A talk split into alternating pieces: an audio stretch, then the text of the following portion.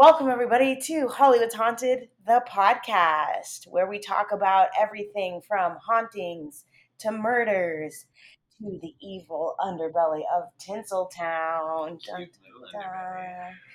Uh, but tonight we are going to talk about a very iconic part of the Southern California area and a big part of Hollywood history. We are talking about Disneyland. Yay! Yay. Uh, our hosts tonight are myself, Tia Bean, Patrick Bean, and the wonderful Roxana Sanchez. Woohoo. Uh, yeah, so we're going to talk about Disneyland tonight. I have a feeling most of our listeners who are ghost enthusiasts, en- enthusiasts Enthusiasts. Oh, I'm so tired. Uh, ghost enthusiasts. Uh, I feel like most of them are, you know, probably also fans of Disney. It kind of is weird that like the goth culture and aesthetic really goes hand in hand with Disney. Like I know so many goth people who are obsessed with Disney and Disneyland. Absolutely. I mean, know. look at Hot Topic. They have the all, all those that all that Disney stuff in the Mm. Disney section. That's a, that's Oh, a yeah. really good point. I mean, but it makes sense. Like the villains in Disney are dope. They're, They're cool. awesome. So speaking of that, did you guys see the new poster of the Cruella. Cruella? I'm not sure how I feel. It's uh, Emma Stone. Emma Stone. Oh, Uh, I'm pretty excited that interesting. Emma Stone's playing it. I don't really know how I feel about the aesthetic of the poster. To me, it looks like something I would have made in Photoshop as a kid. As a kid, I don't. Yeah, Right? Yeah, damn. yeah. didn't I mean, it- I are we talking about the same one here? Let me pull up I mean, I think there's only one poster. The one where it says Emma Stone and her name. Her Emma is like a pentagram. I didn't really look at it. Oh. Oh. I guess. Let me see. Yeah. yeah, yeah, we're talking about the same one. Yeah, I guess it does look like It a looks like something Lauper that fucking- I like Could have done. a cover of Cyndi. Yeah, and Oh yes. Okay. Eh, yeah. it Yeah. seriously looks like a poster I made in I didn't. I didn't really read the. I just saw that it was Emma Stone. I didn't. I've seen Stone. pictures of her Like, as without that, I would. I'm cool with it. yeah. I've you seen know? pictures of her in the costume, and I I think I mean that in her holding the dogs, it was pretty cool. But the poster to me looks like they're going for some like some like angsty teenager uh Cruella de Vil. I don't know. I don't know how I feel about it. You know, sometimes the pr- posters don't really do justice to the movie. You know, the marketing sometimes is completely different. Right. You know, but so- I'm curious if, if where they're going with it, like how Maleficent was like uh like her side of the story. You know, like she, Yeah. she's not a bad guy. I wasn't like, a- wait a minute, but this chick like She, yeah. drowned. She wanted to skin puppies. yeah, right? right, like, So I don't see it as a yeah. How who you gonna rationalize knows? that? Disney's Imagineering. Yeah. Anyway, speaking of which, uh, I'm going to go first. I am going to talk about uh, Walter Elias Disney himself. Did you say Alliance? Yes. I never knew that. I'm already learning. This is The more Yeah, well- you know. Walter Elias Disney. I'm going to talk a little bit about him, his life, his death. the microphone is like underneath here, so just His ghost. Uh, not, I'm not talking about his ghost, I want to talk a little bit about uh, his corpse a bit. But yeah. Uh, yeah. So let me just kind of get into it. So, Walter Elias Disney uh, was born on December 5th, 1901. He was born in Chicago. And at an early age, his uh, interests were in drawing uh, and animation, uh, and particularly uh, cartoons. Uh, so he took art classes as a boy, and he eventually got a job as a commercial illustrator at the age of 18. Uh, he worked for a Kansas City advertising agency, and this is where he met a man named Ub Iwerks. So, if you're a big Disney fan, you probably know who Ub Iwerks is. Ub Iwerks was he was Disney. Walt Disney was the name and the face and the drive, and the handshakes, you know, and the making the deals. But Ub Iwerks was the animation, the innovation, you know, really what made Disney a forerunner for technology, for advancements in movie making and animation. That was Ub Iwerks. Interesting. Yeah. One of one of the uh one of his inventions was the camera that does multi-plane animation. Uh I don't know if you've seen it. There are pictures of it. It's this huge They have that at the archive in Burbank, huh? and it, like, I think so. exhibit of it. Yeah. we got to see that was that was one of the few perks we had at the El Capitan. was to go to the yeah. We used to work at the El Capitan Theater, and so we got to go to the Disney studios and go through uh, what they have on display in the archives. They don't show everything, but there is a little and room then that would, has like- some cool stuff. That's right, and they would switch it up depending on like sometimes the different movie. would Yeah. out, So they'd have like the wardrobe for that movie out. Cool. Yeah, it was pretty cool, actually.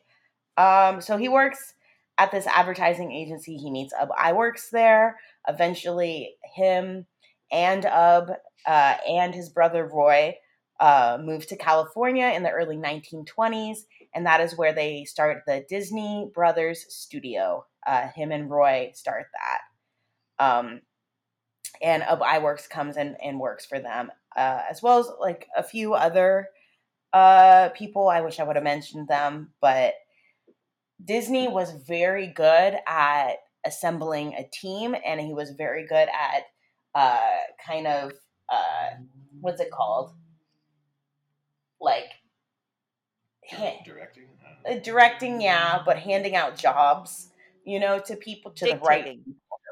delegating Or delegating delegating, jobs to people so you know he could only do so much you know and he he was very limited in his drawing ability uh, but he hired the best of the best so that definitely is what made disney studios what it is and even to this day um, so him and Ub Iwerks come up with a character called Mickey Mouse. He originally named Mortimer, but Mickey Mouse. Ub Iwerks helps him make Steamboat Willie, which was the first Mickey Mouse uh, animation. Classic. Very classic. Uh, Ub also helps with a few uh, macabre things that I'll mention uh, a little bit later. Um, actually, no, I'll just mention them now. The Skeleton Dance, you've all seen that hmm Mm, Right. that's a good one. uh, as well as Hell's Bells and The Haunted House um, are two other animations that have rather spooky themes to them. Um, so the studio grew and they started to develop more complex techniques for animation, one being the multiplane uh, animation, as well as like animating over live action. You know, they would take film and they would animate over it, which they used in Cinderella. I saw a, a Alice in Wonderland one somewhere on the internet the other day, and I didn't know they did that for that as well. Oh, yeah. Oh, I didn't know That was very interesting. So they started introducing synchronized sound, feature length cartoons, because a lot of cartoons were shorts at that time, Um, uh, and as well as many technical developments in cameras as well. So between the 1940s and 50s, they created, um, well, Snow White came out in 1937, but that was uh, Snow White and the Seven Dwarfs, that was their biggest hit. Uh, but they also created Pinocchio and Fantasia in 1940, Dumbo in 1941, Bambi in 1942. Uh, for these films, they received several Academy Awards. Um, one of my favorite photographs is uh, a picture of the Academy Award from uh, Snow White and the Seven Dwarfs. It's one big Academy Award and seven mini Academy Awards. It's cool. a little ridiculous. Um, so in the 1950s, they expanded into amusement parks.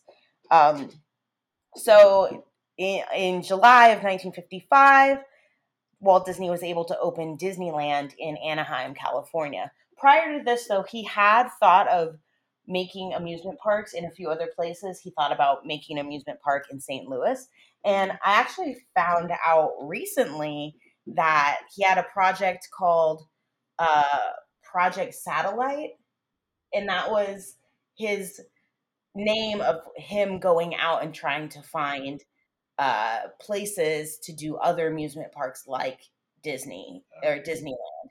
And one place that he looked into was the Del Monte properties in Monterey, California. Oh, crazy. Ah, Yeah, okay. right? Wouldn't that have been cool? Jesus, right? Yeah, right. Yeah, Uh, where you grew up. For those listening, Roxana, I grew up in Monterey, but Roxana and I both lived in Monterey for a Yeah. time. Uh, so that would have been cool. Uh, it was supposed to be where the Pebble Beach golf course is. Holy uh, shit. That would 17, have Yeah. really cool. 17 mile drive. Yeah. when they described it, um, it kind of sounded like um, they were trying to do something that is very similar to what California Adventure was when California Adventure first opened, Uh huh. um, which is all California themes, and it talks about the history of California. California Adventure now is more of a Marvel studio. You know, at least it's going in that direction. Yeah. It's It's kind of the- turning into a yeah a place where the other franchises can build Yeah. their rides. Yeah. Yeah, I have opinions, but that's that's not what we're doing today. Um, so to fund the project, uh, the Walt Disney Studio decided to uh, diversify into uh, television programs. So one of the television programs was Walt Disney's Disneyland, which is genius. He made a TV show about all of the inventions and uh, technology that was going into building the park, and this was a also a way to hype up right. the opening of the theme park. So everybody got to see all these animatronics and cool things, and you know it's a big commercial Yeah, it's a for Disneyland. That's when people are just eating it up. Yeah. They put that on Disney Yeah. Plus, I think. Oh yeah. I would totally be interested in watching that. Right? Yeah, I would totally. Oh. Uh, so another one was the Mickey Mouse Club. Uh, but Disney was also involved in the planning of the 1959 Moscow World's Fair, 1960 Olympics, 1964 New York World's Fair, and in 1965 they began development for a another theme park, Walt Disney World, uh, and also Epcot Center, which was supposed to be a kind of uh, futuristic city. Um, I'm going to get a little bit more into that because I think Epcot is the idea behind it. Uh, the experimental prototype community of tomorrow is extremely weird, but I'll talk about that a little bit later. Um, so, Walt uh, had always been a heavy smoker throughout his whole adult life. Uh, since World War One, he uh, was He's like one of those unfortunate people that looks great. yeah, he looked really cool. Like it's Uh, it's hard. Funny thing is, like, does. I have seen a few Yeah, photographs really cool of smoking. Walt like holding a pipe, uh, but he used to smoke cigarettes more often than not, and you will probably not find very many photographs of him smoking cigarettes because uh, the Disney machine has edited ha- that. has e- exactly Crazy. uh, they so you'll see a lot of photographs of him Yep. oddly pointing with two fingers. That's which I think is so funny because one of the first things they teach you That's at what I was just thinking. Disneyland Oh is that you do not point. You do a gentle gesture, which is two to three fingers in the Yes, 'cause direction. You tell them while smoking your cigarette.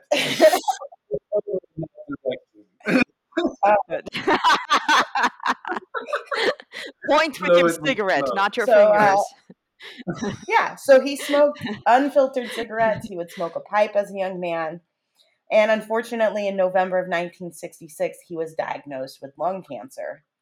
He was given uh, he was given cobalt therapy, medical use of gamma rays from the radioisotope cobalt 60 to treat conditions such as cancer.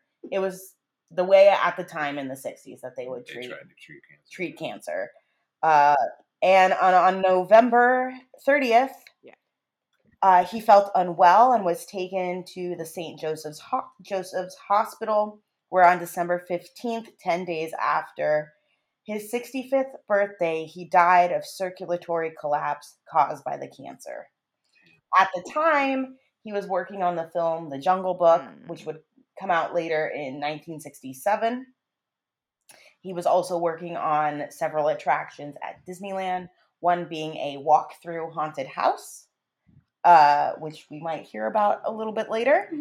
Uh, yeah, and uh, he was also What? working on the Epcot at Disney World at the time, and um, so So those were all attractions going on as he was. So he started them and then died. Okay, and they they crazy.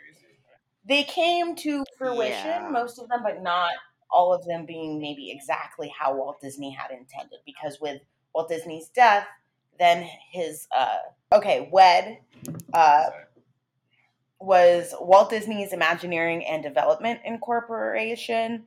Uh, WED stood for. What does WED?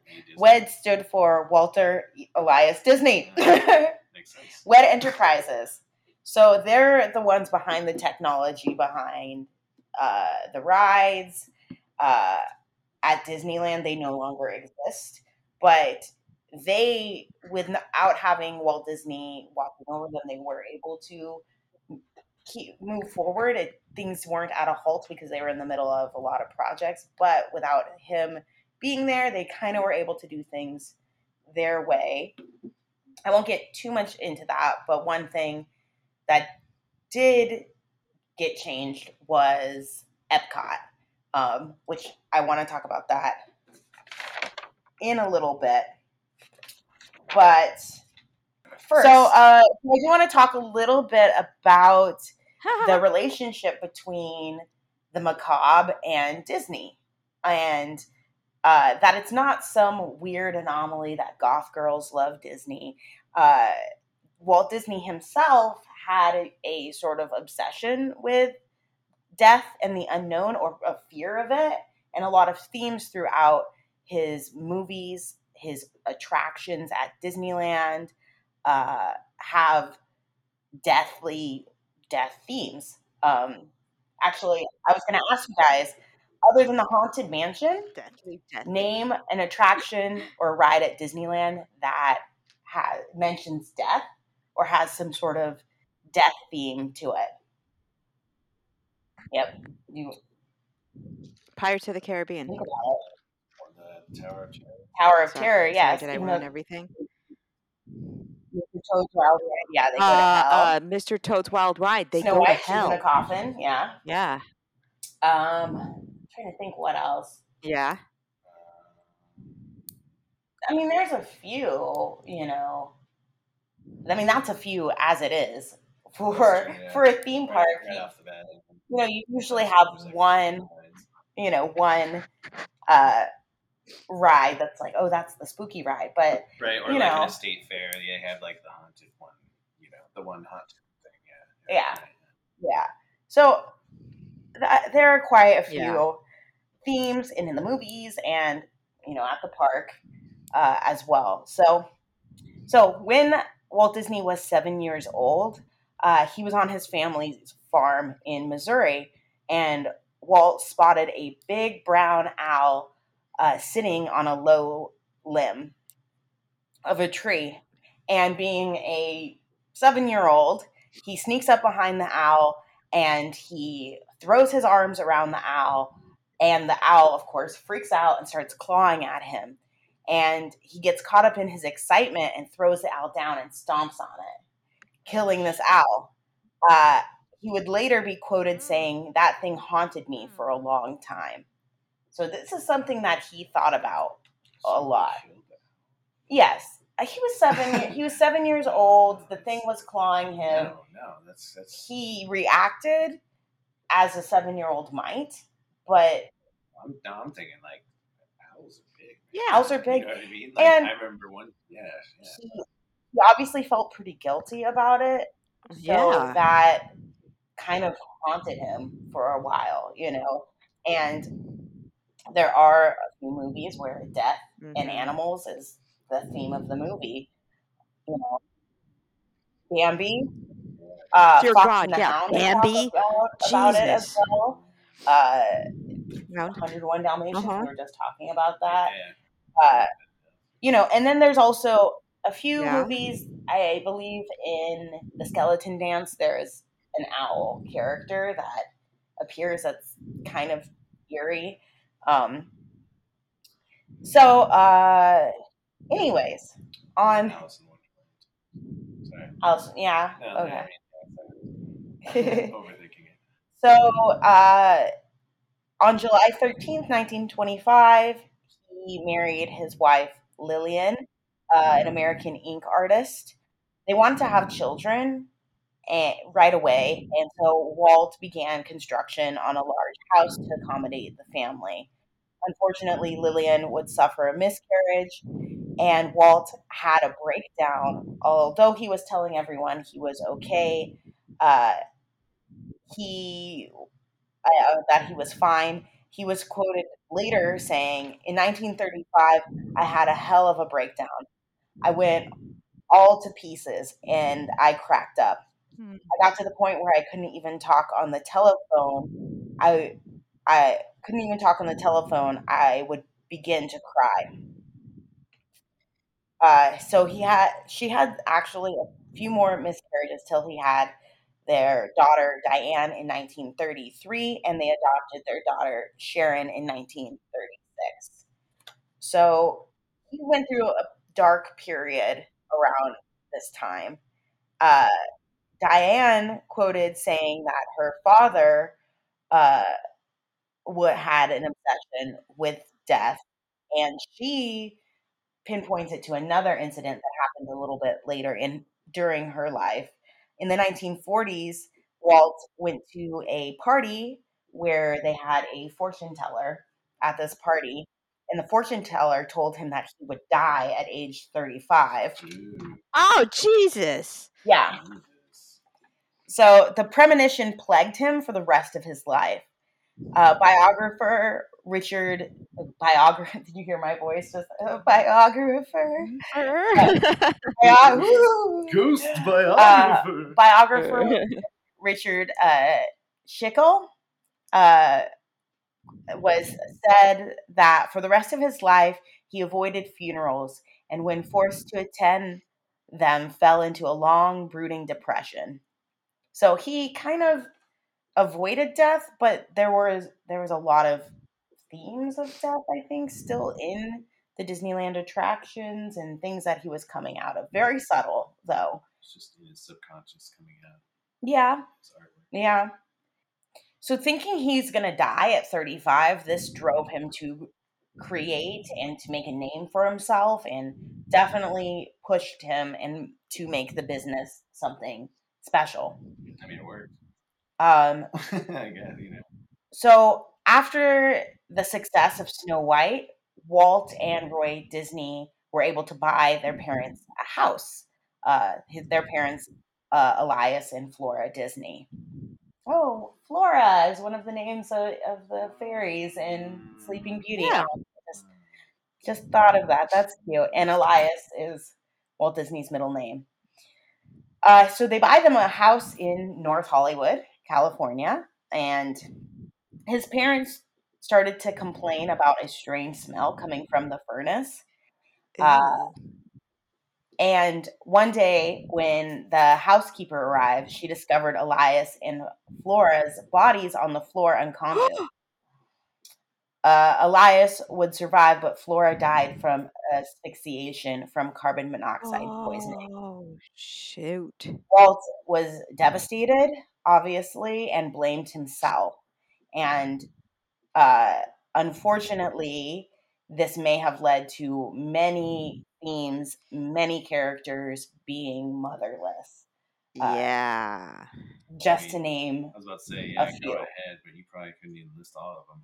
Huh? um, I have. I mean, I have a short list here. Not all of these were made in his Oh, lifetime. that's true. Yeah. And to be fair, Snow White, which is one of them, that happened before uh, his parents passed away. But Cinderella is one, Pinocchio, Bambi, um, yeah, Ariel, you know, some of these happened later on, but I think it is a it is a very common theme in um, fairy tales, and uh, one of the most famous storylines is the hero story, which is the King Arthur story, which is basically Star Wars, and it's the theme of you know an orphan uh, discovering that they have power or becoming something great, and that Yeah. theme is very common in these Disney movies, and in I think the tragedy leads to, to its nostalgia. Yeah. You know, like because yeah, yeah, yeah sorry. I mean, you could relate, like, oh, I am, I'm poor and unfortunate. I can relate to these characters, you know. And an easy way to Yeah. do that is to have them have a parent who is out of the picture, and the mother is usually the more maternal parent. So having them have this separation from their mother or lack of maternal uh, influence, you know, makes them they, what they're overcoming that much greater. Yeah. So It's like let Disney be your mother. yeah. um. So uh, one thing though that is interesting that has come about with Disney and death and his his death particularly and also the rumor mill that is very prevalent in Hollywood is the fact that Disney's corpse or mm-hmm. possibly his head is cryogenically frozen and kept somewhere on the Disneyland property. Oh, they even think it's kept on Disney Most property. most people think that it's kept in Sleeping Beauty's castle oh, or someplace there. So, according to a 1979 LA Times interview with Bob Nelson, the president of the Cryonic Society of California, uh, he was quoted saying this Walt Disney wanted to be frozen. Lots of people think that he was, and that his body is in cold storage in his basement. The truth is, Walt missed out. He never specified in his writing, and when he died, the family didn't go for it. They had him Yeah. cremated. I personally have seen his ashes there in Forest Lawn. Two weeks later, we froze the first man. Oh, really? Oh, ah, dang Uh, it. If Disney had been the first, it would have made headlines around the world and been a real shot in the arm for cryogenics, but that's the way it goes. Wait, so they froze a man in 1970? 1966? They froze somebody? They actually Yeah. did? Oh, wow. Wait, So- so, so, are these people still frozen? I don't know. Yeah, I'm gonna have to look into that. I, Uh, Yeah. I, I don't know. I always thought it was. I thought it was like. I thought it was bullshit on several levels. You know. Yeah. I thought it was Like, like you couldn't possibly do it. Yeah. like they don't even allow people to do that. You know what I mean? But that's crazy. Right. They did. You know, what they did? Um, awesome. My sources for this is written somewhere in one of my papers.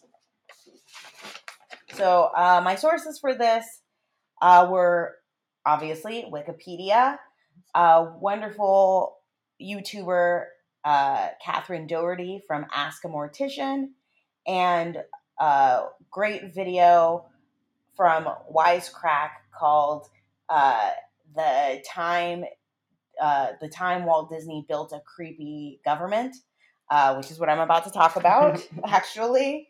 Um, so, what is believed the reason why Disney was in contact with Bob Nelson was to do research for Epcot, the experimental prototype community of tomorrow, which was supposed to be a real life heterotopia. A heterotopia is a society that is in some way not real, uh, not a real government, not a real society. Disneyland is is kind of a heterotopia where there's like a main street and you feel like you're in a town, but there really isn't a government and everything is so squeaky clean. So Epcot originally was supposed to be what a um uh oh, I forgot what it's called, but it was very popular or very common in uh, pre-depression era for a business to own a town. So a company town, that's what they're called, company town. So a business like Sears or Walmart would own a city, they would own all the houses, they would pay the people uh, either company money, you know, company vouchers or tokens to use at the company owned stores, and they could use these vouchers or credits to pay for their rent, or uh, or rent is you know in this house you live for free, but you have to work for us, and we pay you in company credit, which you can only use at the company store. It was a way for people Mm. to basically indenture uh, these workers Yeah. and they were common pre in depression but after the great depression uh, because these businesses were not able to upkeep these company towns they really disappeared people were unionizing people were rebelling some of these company towns had fences around them you couldn't even leave. Oh my gosh.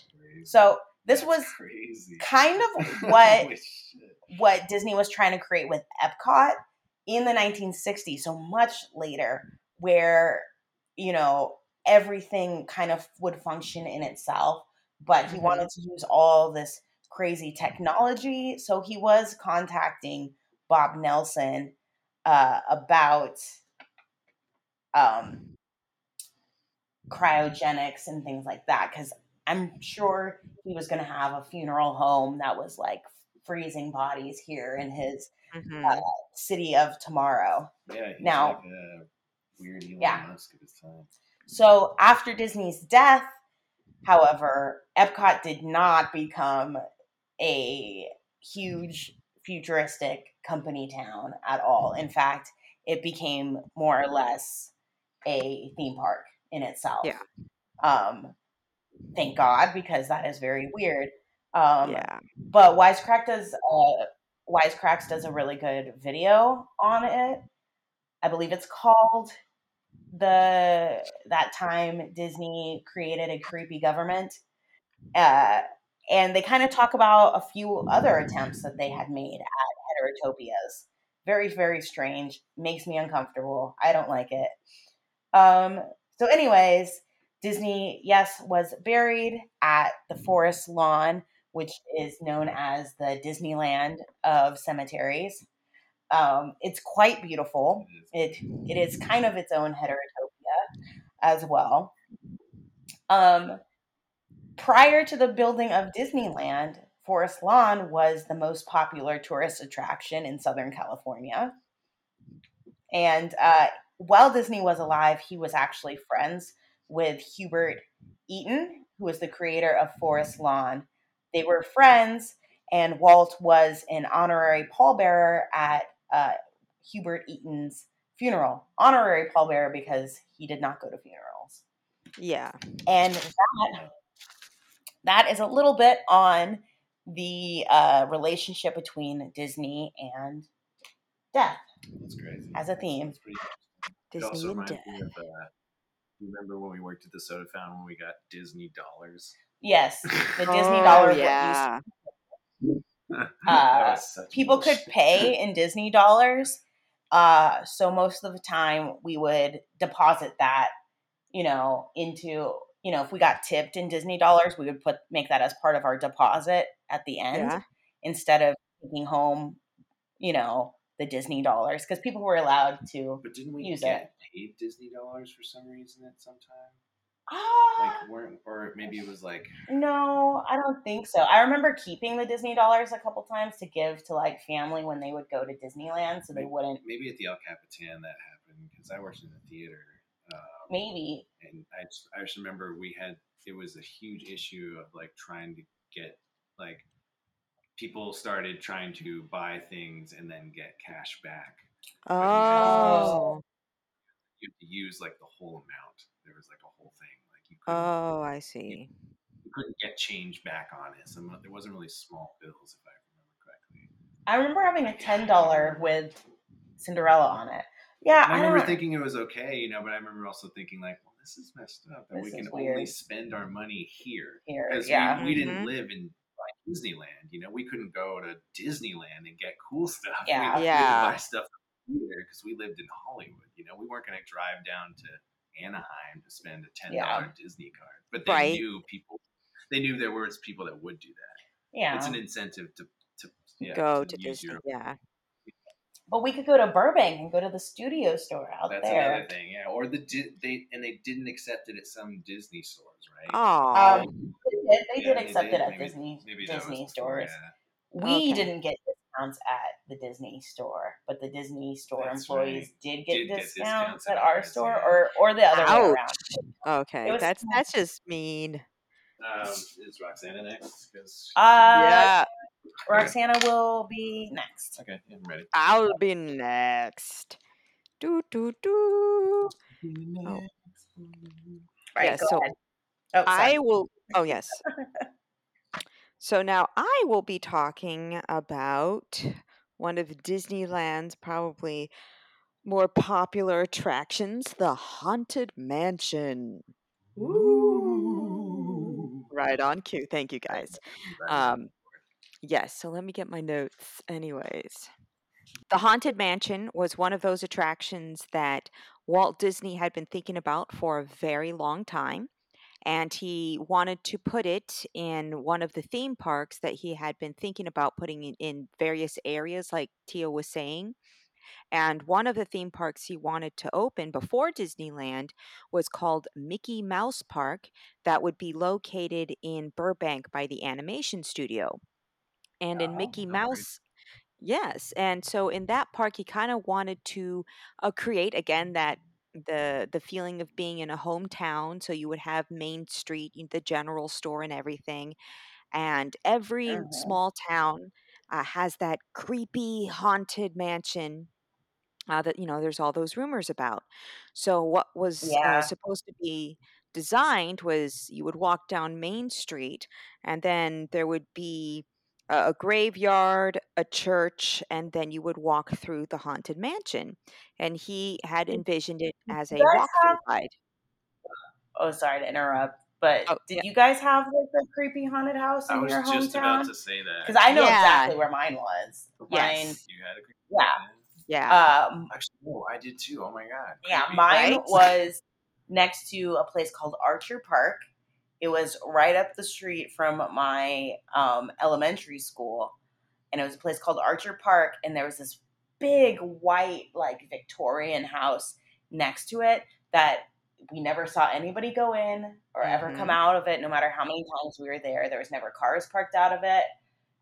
It never looked like anybody lived inside. There was like no furniture, but the place wasn't falling apart. Like it was clearly kept up for some reason, but there was never anybody in it. Um, yeah, it was So pretty weird. the haunted house. And Yeah, and all, it's right next to the park, like literally right next to the park. You could look into the house Oh, from the park. So, you know, obviously there's a lot of kids who see this creepy house that's unoccupied all the time. And Mhm. there were a lot of rumors about it and like stories of, oh, if you look in, in the cellar, because the cellar had little windows you could see into like the Oh, great. basement Oh, cool. and stuff. And people were like, "Oh, I looked in there one time and I saw a little girl looking back at me," and Uh, stories like that. You know, I yes, yeah. still don't know. I would love to own that house because it was beautiful, um, but I have no idea. do an investigation. I remember as a kid, like um, there was one of the cul-de-sacs, and there would be a house. It was like this really creepy green color, and again, it was a house that always seemed to be unoccupied. There was never a car parked out in front. You could never. There was never anybody coming and going. It just didn't look lived in. But yet, every once in a while, there'd be a house uh, or a light on inside the window, and all the kids would, you know, have stories or make up things like, "Oh yeah, I once ran up and saw like blood on the on the the the doorstep or something like that," you know. But there's always that's what I think Disney was trying to tap into the fact that everybody kind of grew up with that one haunted house, and that's why Mhm. he wanted to include it in the Mickey Mouse Park.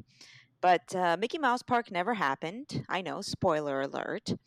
Uh, but then Disneyland did happen.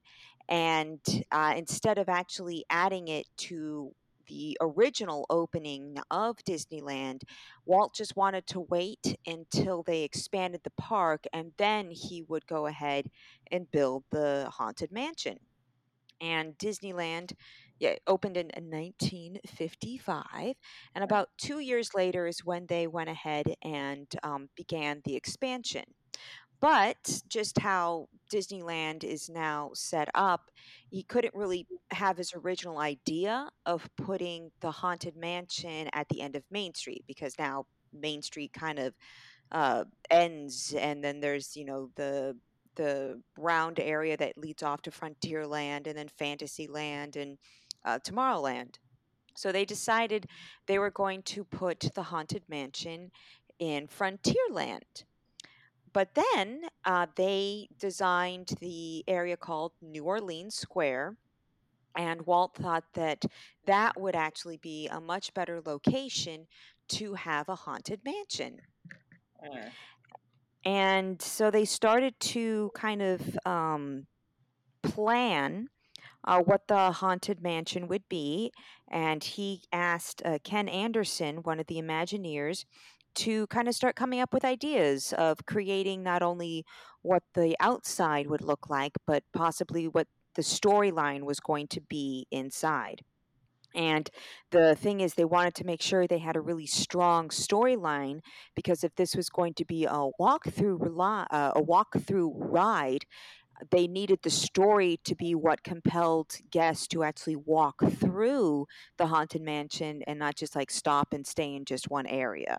Mm-hmm. And so um, then the outside, uh, Ken Anderson uh, was really inspired uh, by images from the decorative art and design from the Victorian area, era. And he also made a lot of visits to the Winchester Mystery House up in San Jose. And you kind of Oh, go wow. up there and, yeah, so another hometown thing. Uh, Uh, I might talk about that later on in the season. Oh, Yeah. cool. The Winchester Mystery House. Yeah. So ki- that's a, a walk through real haunted house. So that's what he he went up there and took a lot of notes about um, that kind of experience. Mm. And he created uh, four different stories for the haunted mansion to see which one Walt wanted to go uh, to go for. So the first one was going to connect the haunted mansion to the other ride that was going to be opening up in the New Orleans Square, which was Pirates of the Caribbean. And so the first story uh, would have been about a an old sea captain named Captain Gore who married this beautiful young woman named Priscilla. And after he married her, he told her never go into the attic. So guess what she did? She went into the attic. Yeah, right? And when she goes into the attic, she finds out that uh, her husband, Captain Gore, is actually a noto- notorious pirate. Now he catches her in the attic, and he he's afraid that she's going to reveal his true identity. So he ends up throwing her out the window. But her ghost haunts the mansion and pretty much haunts him until he can't take it anymore. He decides to hang himself. And so that is one of the stories, Ooh, right? That's kind of creepy, a little harsh, don't you think? right? Um, and now the second story uh, was going to be that the mansion is called uh, Bloodmere Manor.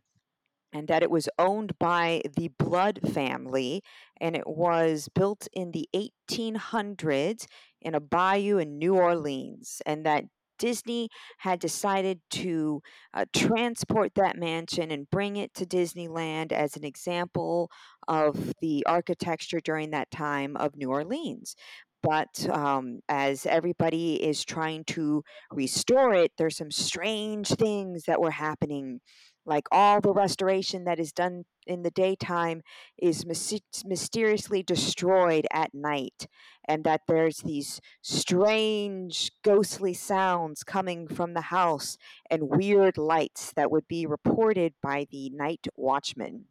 And that another story uh, that would go on with the Bloodmere uh, manor is that one of the carpenters that had been working on the restoration mysteriously disappears. And so they have to uh, do some research into what's going on with the Bloodmere manor. And it's discovered that the mansion actually has a really dark past, and that many of the previous owners ended up dying in usually extremely violent ways and so then their spirits would then be attached to the manor and then they would go ahead and try to haunt and scare anybody that tried to get close to the mansions and that they would warn anybody that would get close uh, the and tell them foolish mortals go home.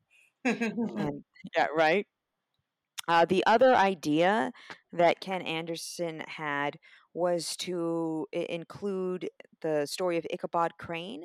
And so Disney had the animated, um, the Sleepy Hollow uh, animation, and it was g- pretty Mhm. much going to be a retelling of that story. You, you know, walk through the house and you see uh, kind of all the familiar characters Ichabod Crane, the Headless Horseman, that kind of thing. And there was also going to be some imagery of from Fantasia the night on Bald Mountain, you know, where they have all the creepy demons and everything flying, right? Yeah, that's a good one. And the fourth story uh, was a little bit more lighthearted. It was going to include the ghosts from the cartoon The Lonesome Ghost. And the story would be that um, the guests would be the you know the people in the park that are visiting the mansion that they're going to be witnessing a wedding and that the ghosts from the lonesome ghost cartoons would kind of be their guide uh, through this wedding and that some of the attendees at this wedding would be monsters like dracula and frankenstein and the mummy so you know more of those universal monsters that was going to be included and so that was kind of the fourth story that Ken Anderson brought up to Disney. And Disney wasn't really inspired by any of these ideas. Uh, he he didn't want the mansion to be old and decaying. Uh, he wanted it to look kind of, you know, very, very nice and taken care of. So Mhm. he told Ken Anderson, like, well, we'll take care of the outside while the, the ghosts take care of the inside, kind of scrapping the whole idea of having an old, dilapidated mansion that would be in New Orleans Square. It is very pretty. It It- is, yes. It's yeah, it, it definitely doesn't look uh like like Yeah, that falling apart at all. It's That comes later, yeah. so, um, in 1958, uh, Ken Anderson he stopped working on creating the mansion because he was going to go work on Sleeping Beauty. So, Rolly Crump and Yale Gracey took over the designs, and they're the ones that really were working on most of the special effects that might go into the Haunted Mansion. And around that time, Walt was kind of wanting to scrap the idea that it would be a walkthrough ride. But again, since nothing had been set in stone, it was, well, he didn't really know exactly where he wanted the direction of the Haunted Mansion, but he started kicking around the idea that maybe it shouldn't be a walkthrough ride. Uh, Right. in 1959, uh, the project was put on hold because, again, Walt wasn't really happy about anything that he had seen, and um, he wasn't really uh, inspired by any one idea. And so he kind of, you know, put it aside. But what was happening is the ride was appearing on the maps. So this is in 1959, and they're still putting the Haunted Mansion like it's going to be built soon, and it was still literally years away from construction. So that's kind of a cool thing if anybody had one of those maps from uh, that time to see the Haunted Mansion put on the map year after year before it even existed. That's crazy. Mm. Then in the early uh, 60s, they decided that they were going to um, go ahead and maybe use one of Anderson's designs, but clean it up. They wouldn't have it as if it had been run down, so that they would use the designs of the old Victorian house and the the old New Orleans style, but as if it had been, like you said, upkept, as if it, it looks nice, it looks pretty, it, it's very fancy looking.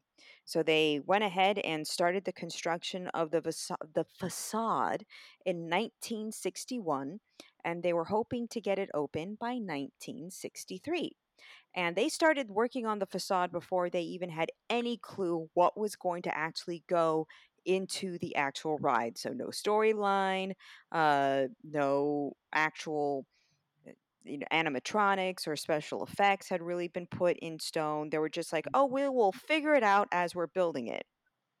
But what happened was the New York World's Fair, and you know, Walt loved making stuff for that. So he kind of had all of his Imagineers halt whatever they were working on to go ahead and start working on the exhibits that would be at the New York World Fair.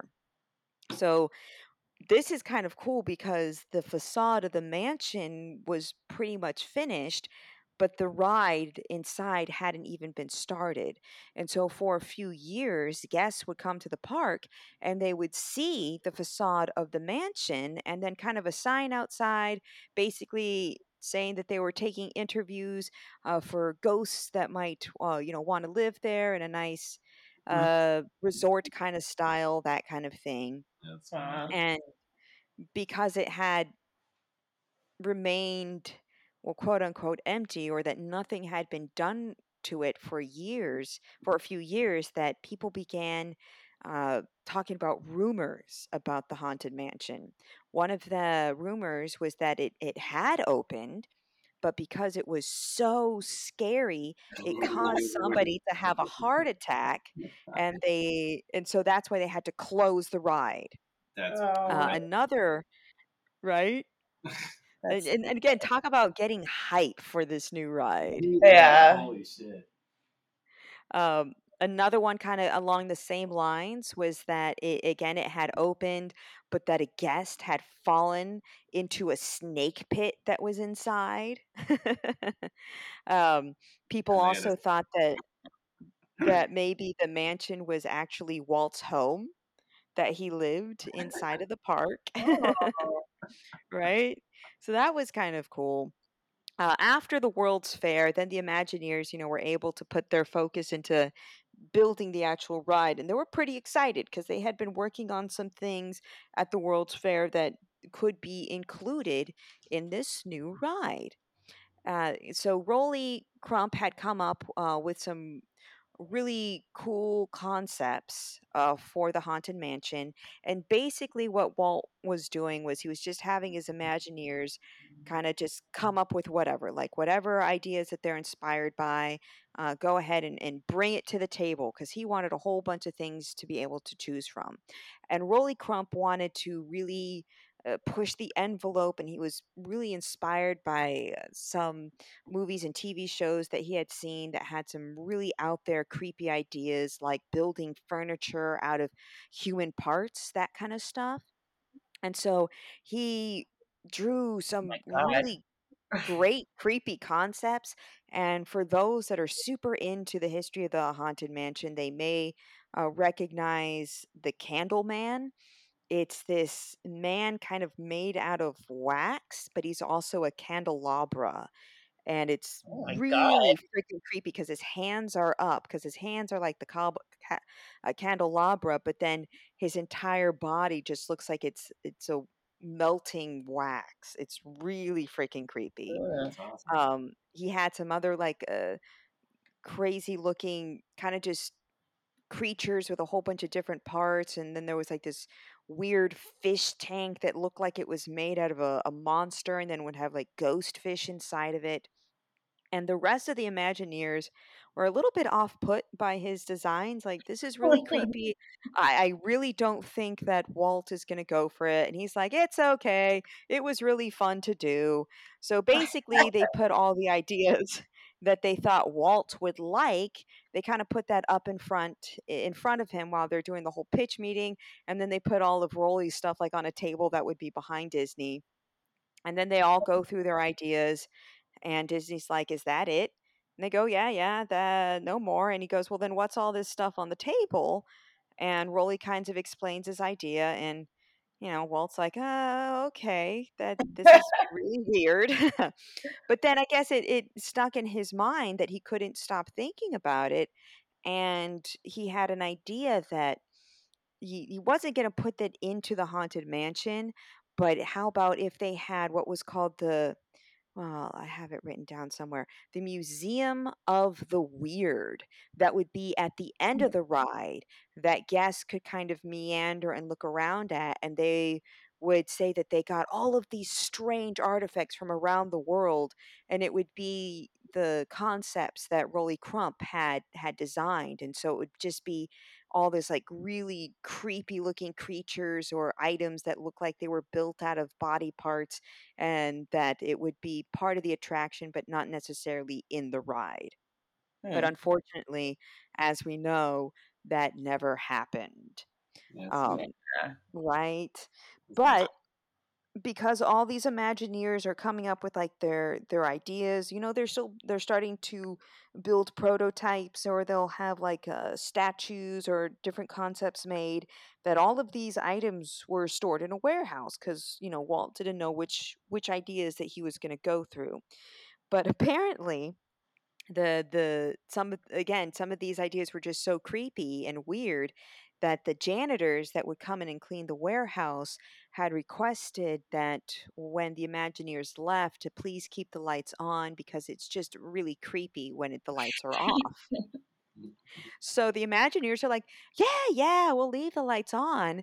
But then they booby trapped the warehouse so that when the janitors would come in, it would set off a chain reaction that would then cause all of the ghosts and all of the statues to start dancing God. around.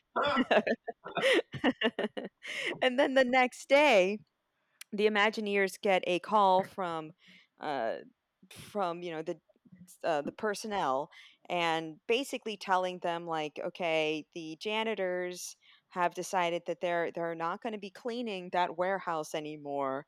So it's going to be up to you guys now to clean the warehouse. Oh. uh, right. And uh, let's see. It's too So funny. had exactly right. The, the Imagineers are having fun. Uh, and so they have all these ideas. They have no really clear direction just yet because uh, Walt Disney really wanted to have uh, a lot to be able to choose from. But then, as Tia told us, he died in 1966. and what happened was everybody, of course, was really brokenhearted about this and they really lost their enthusiasm and drive to kind of go forward with this. But of course, they knew that they had to finish the project. But also, another thing was, you know, Walt Disney was always a, a clear leader and a clear focus on where the direction of any of the attractions or movies or you know what he had his hand in would go and so without this kind of solid clear direction uh, no one really had a an idea of where the haunted mansion should go and there became two camps. There was the imagineers that kind of wa- thought that it should be more happy and lighthearted and silly that there should be a lot of funny jokes in it because it would fit in with the theme of Disneyland and they didn't think that something that would be really scary would be appropriate for the tone of Disneyland but then you had the other imagineers that were like no let's it should be scary it should be creepy um I th- how how can you have this haunted house that's just going to be silly? It's almost as if um as if no one's going to take uh, Disneyland seriously if we have just a goofy, silly haunted mansion. Um, but then they decided, well, how about we have both? We're going to have some elements that are going to be fun and goofy, but we're also going to have elements that are, are going to be truly scary and and and creepy as well. And was just another It, it Mhm. does seem like they settled right in the middle. yeah. Exactly. Because Right. like like the beginning when you when you finish going down or going down in quotes, the elevator, um, then you see the shadow of the guy hanging. you Yeah. know? yes. They're basically suggesting you kill yourself Right? Yeah. Yeah. in Well, order that's some creepy Yeah. shit. But That's then, actually that's actually part of the Ken Anderson storyline right, that I'll yeah, I'll go into. that, Yeah. I you said that I was like, holy shit, that's what that means. That's awesome. Because there's so much going on, you know, it's hard to pay attention to the stories when you're actually on the ride. You know, you're Right. kind of just Um, so another thing that they had decided on was to completely scrap the idea of a walkthrough ride. And so Roger Burke and Bert, um, oh crap, I can't read my writing. Roger Brokey and Bert Brundage. I'm probably not even saying that wrong because I probably misspelled it. They're the ones that developed the Omni Mover for the World's Fair in New York, and they went ahead and tweaked it so they could use it for the Haunted Mansion. And that's where we get the Doom Buggy. And the cool thing about the Doom Buggy is that you can keep the flow of traffic going pretty evenly, and that they could move the vehicle uh, around so that they could focus the guests' attention in very specific areas.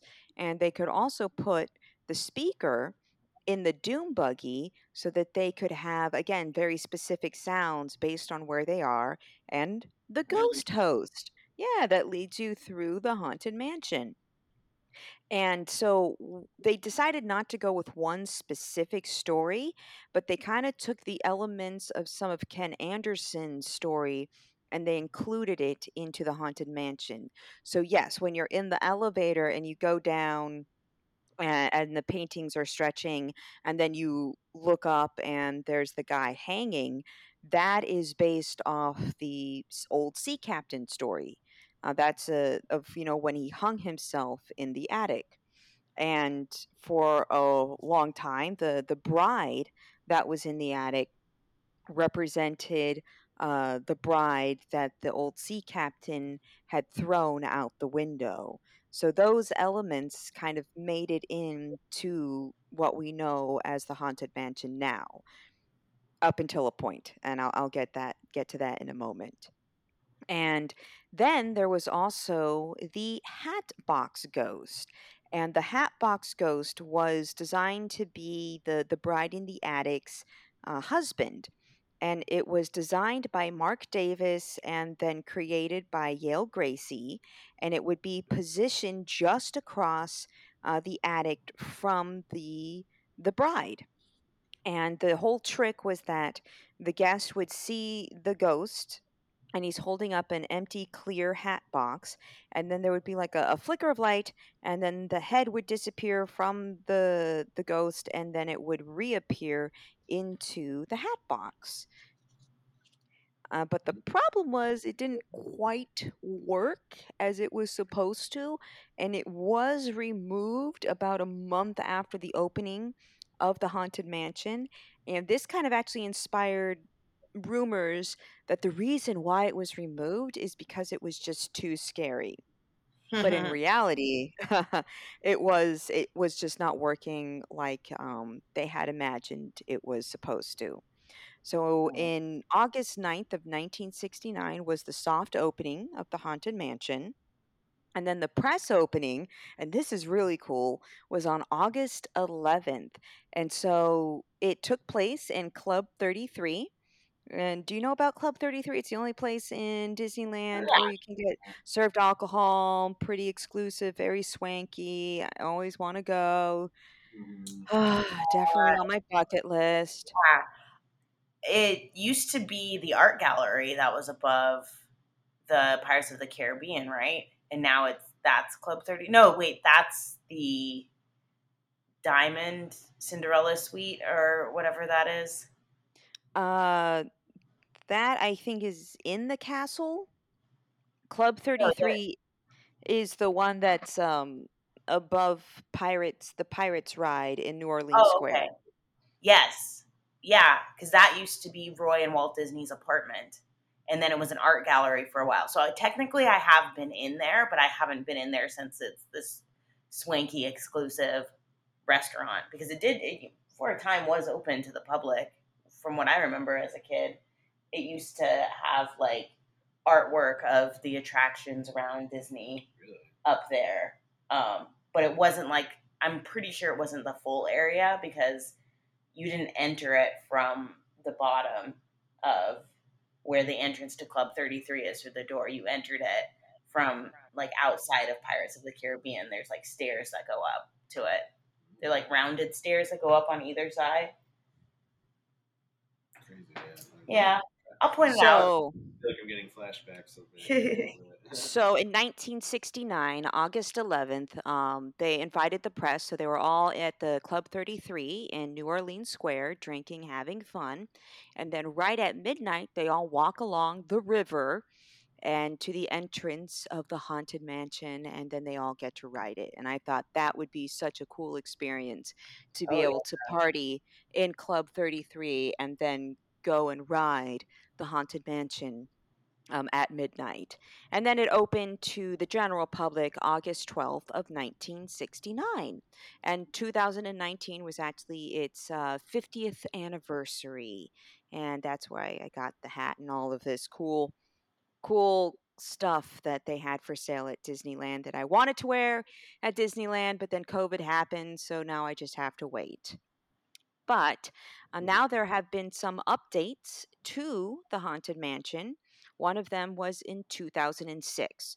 So, like I had said, the bride that was in the attic was originally part of the whole story about Captain Gore murdering his his bride, his new his new wife, and they decided to take that out and they changed her story uh, to Constance Hatchaway, and that she was a beautiful young woman and she would marry very rich men and then behead them and go ahead and take her inheritance. And when you're wa- going through the attic, you kind of see the pictures of her, which each of her husbands that then later end up dead. And her story was that she ends up dying in her her manor, and she now haunts the attic.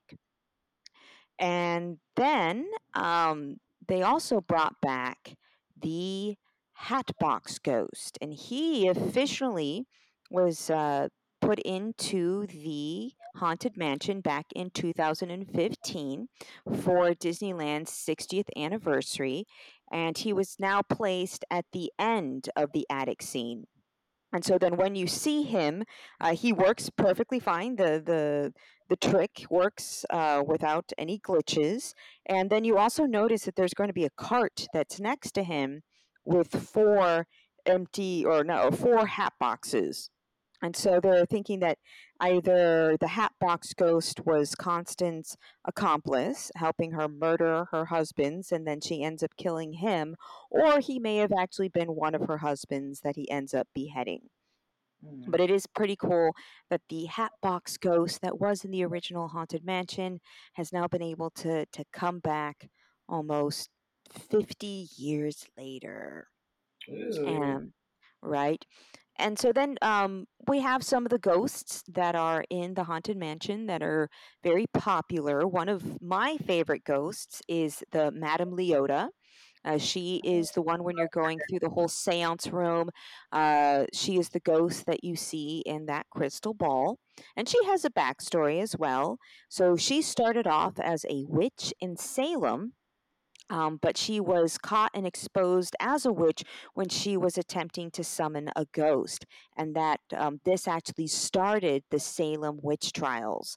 She was able to escape and she fled to New Orleans and opened up a shop called Memento Mori Curios and Curiosity. And she sold uh, various magical items and potions, and she even offered a spirit photography. So, you know, take being able to take pictures of ghosts. And Madame Leota becomes friends with Constance Hatchaway, the owner of the mansion, and they become very good friends to the point where Madame Leota actually moves in to the haunted mansion and she's able to conduct um, the seances in the parlor room whenever she wants. Uh, when she dies, she does get buried on property and she kind of ends up haunting the haunted mansion, and her head uh, possesses one of her favorite mm, crystal balls. Um, but there's also uh, the theory that Madame Leota doesn't quite know she's dead, and so that is why she is a ghost who is conducting seances. Hmm. it- otherwise, it really doesn't make sense, right? Uh, Yeah. bride I, in the ne- attic. I never, oh, I was going to say, I never questioned why there was a ghost conducting seances. I guess I just never That's funny. thought it it through uh, or thought about it for very long. It was Now like, you do. that's cool. Oh, and then there's another cool thing that comes right after it, and then, then another, and you just kind of Yeah. go along for the ride. Yeah, you just accept it.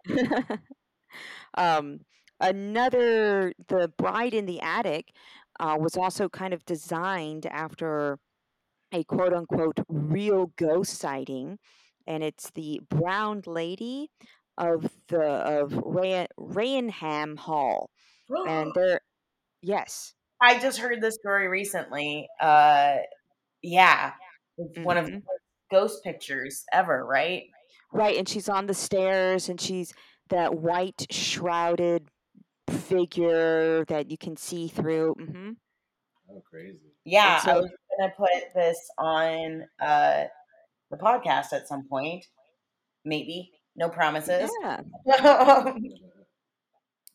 but uh, that that that's kind of a the bride in the attic's look that whole veil look and the shape is a, a bit of a callback to that actual ghost and then you have the hitchhiking ghosts at the end of the ride uh, where you're in your doom buggy and you see them hitchhiking and then uh, you go through the section where they're in your doom buggy and then they end up disappearing as you step off the doom buggy and head on out of the ride.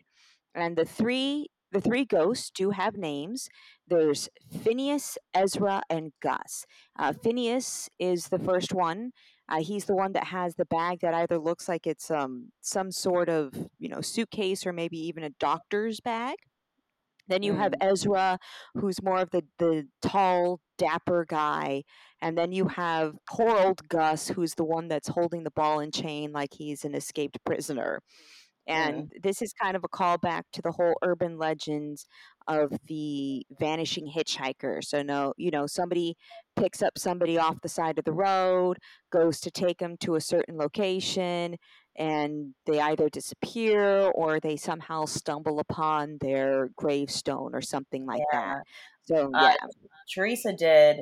That's a story similar to that called Resurrection Mary. Um, that happened in Chicago. She did that on our podcast a couple episodes ago. So check it out, guys. and yeah, yeah. So so that's how kind of the adding in the the real ghosts or you know callbacks to actual ghost stories that have happened. Uh, another thing too, this is more on the outside of the haunted mansion. Uh, sometimes, if you, when you're looking at the haunted mansion from outside, it's easier to see it at night. There will be a light that will pass through some of the windows, or you can see an orb that is in the very top of the haunted mansion, kind of through. It's not like an actual window; it's more like the a slates of like the wooden like a wooden window and that every if you keep your eye out and if they have the effect on that you can see an orb uh, kind of moving around up there as well Oh, that's very cool. I don't think I've ever noticed that. Wow. yeah it-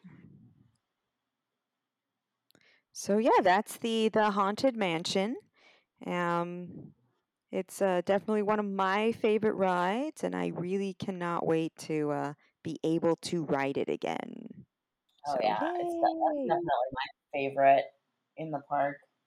I think my favorites would go Haunted Mansion, Pirates of the Caribbean, Indiana Jones, in that order. Yeah. Oh, Ha- Haunted Mansion, uh, Space Mountain, Indiana Jones, and uh, Big Thunder. Mine's Small World, Small World. Oh, fuck you. Fuck you. You know, Small World was actually an exhibit Wasn't that was World- created for the New York World's Fair. That's right. Yeah. Yeah. Yeah. That makes sense too. Yeah. It's Because like honestly, that- representation of the world. Well, it honestly like it sticks out as like a sore thumb in Disneyland too. You know, it's kinda Yeah. like, oh, this is sort of cool. It's in like that. It doesn't even. It's not even a, really in a land. It's kind of in that no man's land. Uh, yeah. I do like the light show that they do on the outside of Yeah. New thing too. Yeah. but the, that's- the that's true, yeah, projection that is true. projection uh, lighting, the projection mapping of it is really cool. It is really cool. Um, I also Yeah. like when you go on the train and you can go through it. I think that's pretty cool, especially if the Yeah. light show's happening at that time. Mhm. It's kind of neat. That's true. um, yeah, I that. So that part's kind of cool. But No, but I'm joking. Yeah, um, hands down. Yeah, um, uh, Tower of Terror was probably my favorite back in the day. Uh, when it's it in was open. California Adventure. Adventure. Yeah, that's a different. Those are different ride orders. Idiot. I forgot Uh, yeah, I would say Haunted Mansion, then yeah, Pirates, Yeah. then it doesn't really matter after that. Indiana Jones is cool, but that's a newer ride. I would. s- I would. a Say, newer ride that you're you are aging yourself. it's Wild Ride, I guess, is probably my favorite. What? Yep. Really? I mean, I guess you get to go to hell. Yeah, That's go to pretty hell. cool. My glasses would always fog up. I, I Uh, also like the Peter Pan one because you could go over the city. Yes. When you fly over Neverland and you're just that in that room full of stars. That's pretty cool. Yeah. Yeah. Uh, I really like the train and I really like the monorail. I don't know if that would be considered a ride, but I really like both of those quite a Oh, bit. Oh, I love the train. There's a monorail here, isn't there? Monorail. Monorail. Monorail. I'm not going to ride it because of COVID, but there is a monorail That's here, hilarious. isn't there? Yeah, Vegas is empty. Vegas is empty. We I went to uh, New York, New York today to like just Yeah. grab something to eat with my brother, and yeah, there was nothing's open. You know, it's like Yeah. the casinos, you know, open, but there's just nobody here really. There's not many people here. Yeah. Mm. Just the hardcore gamblers. Even them, yeah, they're at home gambling online. Yeah, that's true. Even like, yeah, I didn't, I didn't see anybody gambling. Now I think about it, but although that was like three o'clock, so on a Tuesday, Well, it, but it's Vegas. Like right? Yeah, it should be 24 time means nothing. Yeah, that's what I was telling Tia earlier. I was like, yeah, we live in Vegas. Time doesn't exist. Yeah. Um, cool. Yeah, that was awesome. That was really cool because yeah, I've, I've always been super curious about the haunted mansion, and I love learning about all the like little, Rides. well, like and the stuff. also Yeah. like the little intricacies of it too. You know, the little tiny details that you don't Mm. definitely Mhm. don't see or understand, like all the stories, like explaining the stories of you know the hanging and stuff. You know, I like Yeah. I, they do talk about it, and there's little Easter eggs and stuff throughout the ride to sort of explain it. But I think if it was a walkthrough ride, like they originally wanted to do, you know, or a walkthrough type of thing, it would have been easier to understand. There would be stuff. more explanation. Yeah, yeah. but since it's like a, Yeah. you know, since it turns into a ride, it's a doom, doom, doom, doom, doom, doom, doom, doom. you know, it's like it's cool, but it's also like I think Mhm. it's kind of glosses over those like details. Yeah. Yeah. But at the same time, it's like, it's fun to find those out and it's true, yeah. little Easter and eggs it also and makes things it like re- that. re-rideable, I guess, too. Yeah. Start to Yeah. So now next time you ride it, you'll you'll keep an eye out. Yeah. especially like the scene in the cemetery the more you write it the more you start to see other little mini stories like Right. like i games and stuff. uh i like that there's a mummy and a sarcophagus Yes. Mhm. i thought that's pretty cool Mm-hmm. one of my favorites um like the the heads that are singing you know, Yeah. Mhm. those are pretty cool um what else is i don't know there's lots of things in there that are cool Mhm. There's yeah the Viking woman that's singing, the guy Oh, that's yeah. kind of sealing up his own his own grave, that Oh, kind yeah, of the thing. Yeah. arm that's coming out. Yeah. Yeah. That's, that's Oh really yeah, cool. yeah. There's a lot of cool stuff. Yeah, I like their use of all the like the technology and also just practical effects. Like yeah, I Yeah. remember that was the time I saw the those inverted statue heads that follow you. Oh, Oh yeah. First time seeing that and being like just fucking mind blown. You know, but it's, it's, just really a trick of it's just perception, you know, and it's just well, uh, well lit, you know. Yeah. And it was just yeah, it's but that's like something that we know about nowadays. Back then, that was like you know the newest, you know, not newest, but like nobody really knew about it, I guess. I mean, and then also as a kid, you're not going to know what the technology is behind it, no matter how simple it is. As a kid, you're Yeah. like, Is the it's road following really me. stretching? It blew my are mind that as you're walking Peter? down the hallway, Um, it was raining outside. I'm like, it was so sunny. How is it raining and storming outside these windows?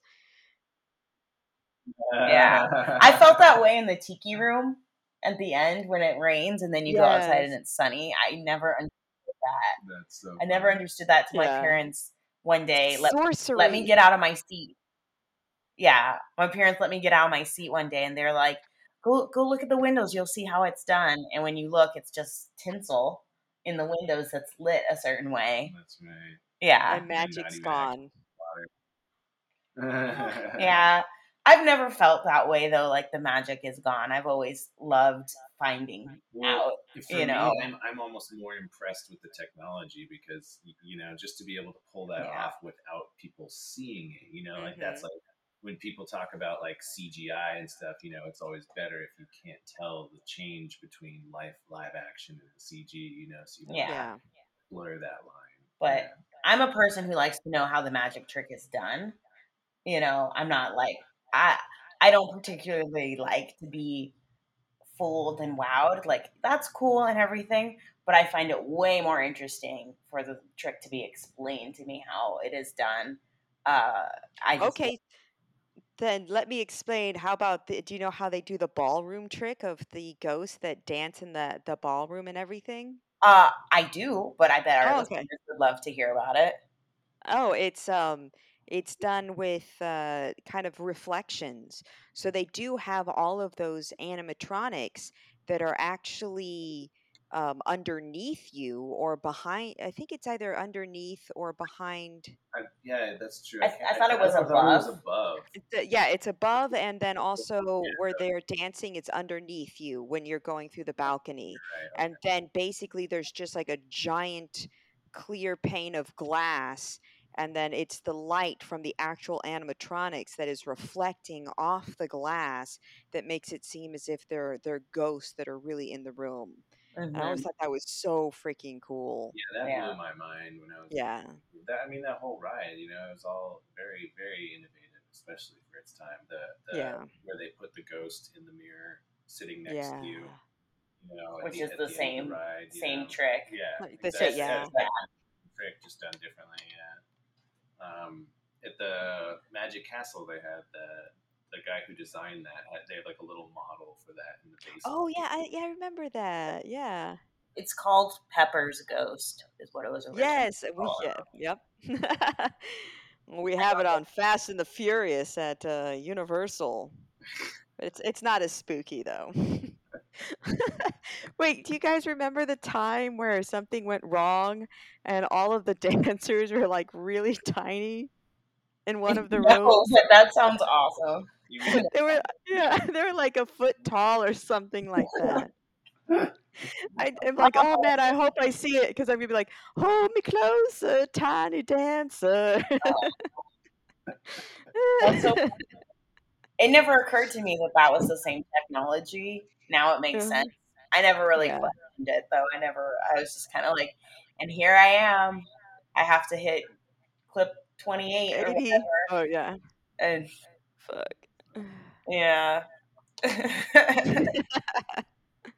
I guess I'll take a spin at this. Um, you guys, yes. you guys definitely uh, nailed that. That was really good. okay, what what are you bringing us? So I'm just going to tell you about the real death that has happened at Disney, I guess Disneyland, and a few other Disney, uh, other like related locations. What? I thought Really? nobody died at Disneyland. Yeah, no one dies at Now, Disneyland. questioning too was after looking all this up, you know, because they're um, uh, I got my information from Wikipedia, Snopes, Bustle.com, and a few stories from DoomBuggies.com, um, which I would recommend you definitely, Roxanne, you should totally check out Yeah. DoomBuggies.com. Take a Okay.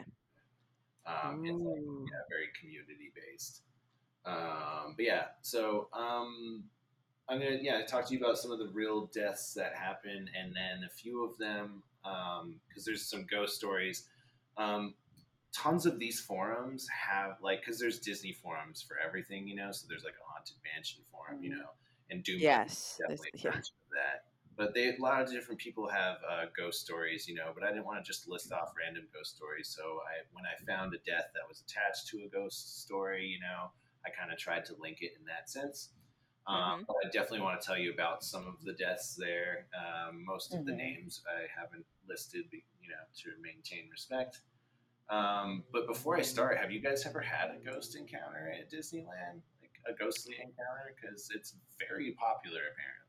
I haven't, but I a friend of mine that worked there has. Interesting. It's the by the uh, Big Thunder Mountain. You know when you're kind of walking, which now I guess as you're heading towards Galaxy's Edge, there's that area where there's like the water, the pond that's on either side, and then on the side that there isn't the ride, there it looks like kind of like an abandoned mine shaft, as if uh, you see the tracks there. Mhm. And my friend says that, you know, every once in a while at night, you can see a ghostly figure of like a white woman. Um, not as in her race is white, but it looks like Karen. Um, no, but sorry. Oh, Um, but a ghostly white feminine figure uh, that is in the, the dark area of the mine shaft. Oh, Mm. Yeah. That's creepy. We, Um, we had, um, like, I guess, you know, creepy occurrences at the El Capitan. yeah, I was gonna say that. Like, Yeah. not at Disneyland, but the El Capitan Theater, which is owned by Disney, is like a hundred year old theater.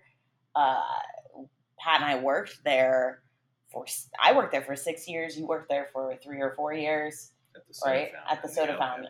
Capitan. It's all the same. The soda fountain it's all and the the El Capitan, building. it's all the same building. Yeah.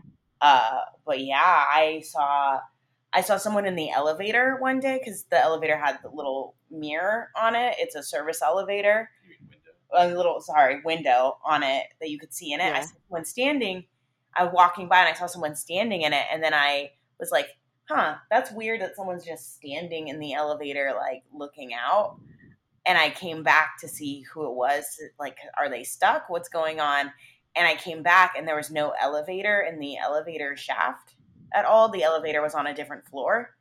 Um, I can't explain Ooh. that. That was weird. Um, That is weird. Upstairs in the mezzanine area there was rumors that there was a ghost that a guy hung himself up there. We called him frank. We don't know what his name was but there was lots of stories of people being up there and things falling or getting locked in to the mezzanine area. Nothing ever happened to me up there though. I didn't have any story up there. The, the only story that I had uh, like was the girl pulling people's hair. There was uh, there was a story. Yeah. That, I don't know how if, if this is true or not, but this is um, this apparently a girl was watching the film and she came too close to the front of the balcony and was trying to get a better view.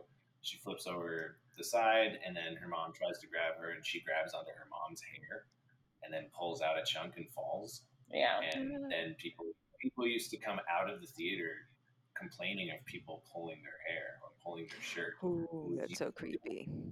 You know? yeah And I remember thinking, I remember thinking it was really creepy, you know, hearing it a couple of times, you know, from people, from like guests. But then you'd hear Yeah. it from other employees that heard it from Yeah. guests or other employees that had Oh. still. Just that's when it got weird. You know, it was like, oh, Yeah. maybe there is some truth to this story. But that's interesting because yeah, like when I was looking at the forums, you know, I definitely wanted to tell all these stories. Some of them were really cool, but I wanted to have like a little bit of like tangibility to it. You know, most of the times when you I click a picture, you know, it brings me to a website that doesn't exist or their Tumblr account is deleted or something or whatever. Um, but there were some interesting ones, so I'm going to list off some of the deaths. It will get a little dark. Um, on September 4th, 1985, a seven year old girl from Torrance was crushed to death beneath the wheels of a bus at Disneyland. Um, she was just um, walk, walking to her car. Most of the there's tons of incidents and deaths. Most of them were not related to the park, you know. So I just wanted to talk about the ones that were. Um, and this kind of this is kind of to kind of lend the credibility of the company. You know, like there should be a little bit more investigation, but these were old, you know. Mhm. Um, on October 17, 2010, a 61 year old man from Hickman, California, jumped to his death from the top floor of the Mickey and Friends parking structure. He left behind a note, and it, all it said was personal issues. Oh. Um, on April 2nd, 2012, a 23 year old man was found dead near the northwest corner of the Mickey and Friends parking structure and was pronounced dead at the scene. At the time, it was investigated as a suicide, but no one had seen. On November 26, 2016, a 41 a 40 year old man jumped to his death from the Mickey and Friends parking structure just after 2 a.m. This is like a This is a popular very spot. popular Yeah. spot jump Jeez. some reason, you know. Um, so you know, you could say you know what you will about that, or if it's just the highest area or something, you know. Um, on April 22nd, 2003, a 36 year old stage technician fell 60 feet from a catwalk in the Hyperion Theater. And that was prompting an investigation by uh, OSHA, yeah. which is, uh, you know, um, yeah. obviously. um, he he was basically unconscious for several days, and then he died May eighteenth, Oh. uh, two thousand and three. Um, Dis- or Disney was oh, just fined for this, eighteen thousand dollars. On December twenty fourth, nineteen ninety eight, a heavy metal cleat that was fastened to the hull of the sailing ship Columbia uh, tore loose, striking one 30 year old employee and two part guests. One of the guests, a 33 year old man, died of a head injury, head injury and then died at the hospital year, uh, days later. Um, the the it was an, an elastic hemp rope designed to break easily was improperly replaced for financial reasons by an elastic nylon rope that stretched and tore the cleat from the ship's wooden hull. Mm. Uh, apparently, Disney received a lot of uh, criticism for the incident, and um, it- it- mostly because they were straining outside medical personnel, uh, because they didn't want them coming into the park to frighten the visitors. Mm. Um, Oh. so, uh, after this incident, uh, Disney, you know, reinstated, you know, a different foreman for the rides, and they actually had the Anaheim Police Department as the first response, no matter what. It, they, it just became a certain thing. That was what OSHA was installing. So now, if an employee had any issue like that, they had to just call 911. You know, I think at Universal they had a police station there, so it wasn't 911. Yeah, Well- we have our own medics. Yeah. Yeah. We have a number that I never remembered uh, for our own medics. it, it's crazy the, the yeah some of the well it's like there's there's oversight in a lot of things you know and you know everything there's accidents tons of accidents that happen you know Yeah. it can't be held the company always can't be held responsible You can't always predict Foresee. the future of what's going to happen. exactly yeah and most i would say 95% of them were all people in the wrong place at the wrong time or you know type of like super Mhm. coincident you know accidents or just or just people being you know? the other Right. percent were kind of like yeah maybe disney should have done something, you know Yeah. Yeah. company, you know so it's like a lot of people running pushing different buttons uh, on june 25th 2000 a 23 year old woman from spain left the indiana jones ride complaining of a severe head- headache she was hospitalized a day later and discovered that she had a brain hemorrhage she Oh, died Jesus. September 1st on 2000 of a cerebral, uh, cerebral aneurysm. Um, the family put a wrongful death lawsuit against Disney, uh, stating she died because of the violent shaking in the ride, um, which to her, it did. There is a lot of violent Yeah. shaking in the Indiana Well, Jones, and- but there are usually warnings for all rides Mhm. you Yeah. know, but this is this wasn't a previous um she didn't have any issues before then so Yeah. To say. exactly yeah um the ruling imposed that they ended up doing was a heightened duty of care in amusement parks and requires them to provide the same degree of care and safety as do other common carriers. Disney settled the lawsuit for an undisclosed sum, undisclosed sum uh, after this appeal. The costs for the victim were about 1.3 million.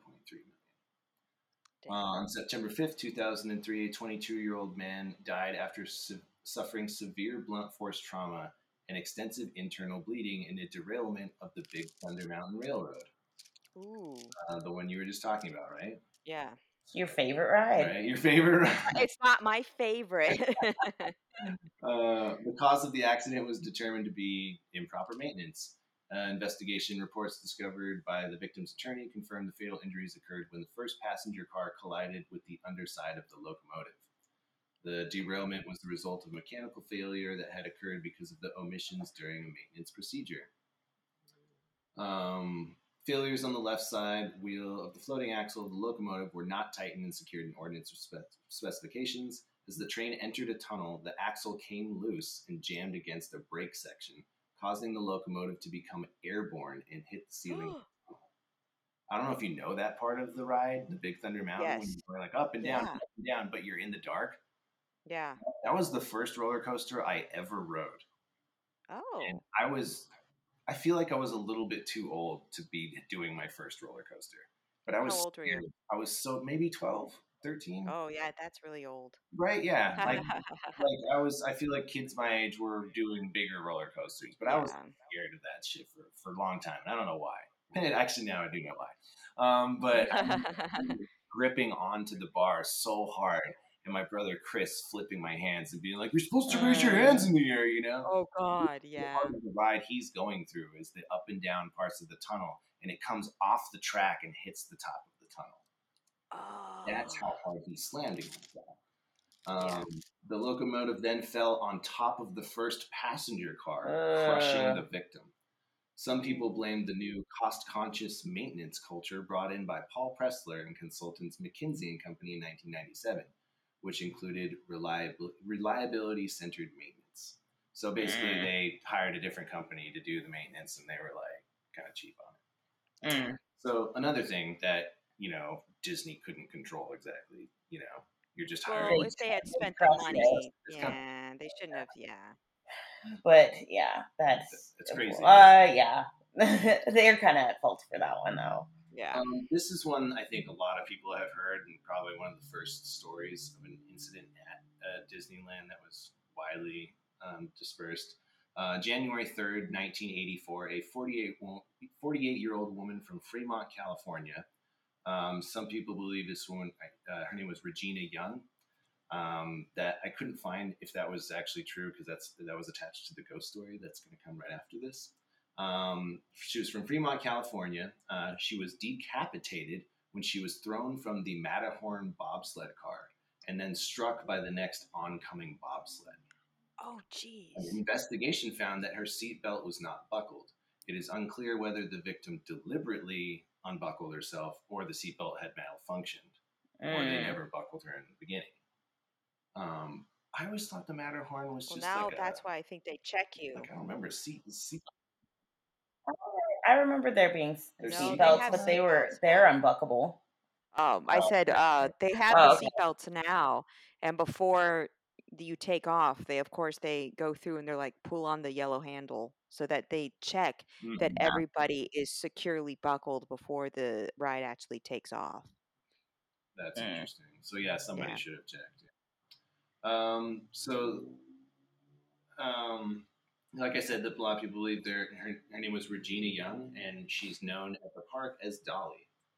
Um, the cast members claim to feel someone watching them during their routine walkthroughs of the ride, which are uh, conducted at the beginning and the end of the day. And the area where Young died is actually known as Dolly's Dip. Ooh. Uh, in August 1967, a 16 year old boy from Hawthorne, California, was killed while jumping between two people mover cars as the ride was passing through a tunnel. He stumbled and Well, fell his onto fault. the. Right, yeah, exactly. He Yeah. stumbled and fell onto the track where an oncoming train of cars crushed him beneath its wheels, dragging his body a few hundred feet before it was stopped by a ride operator. The attraction had only been open for a month at the time. Oh.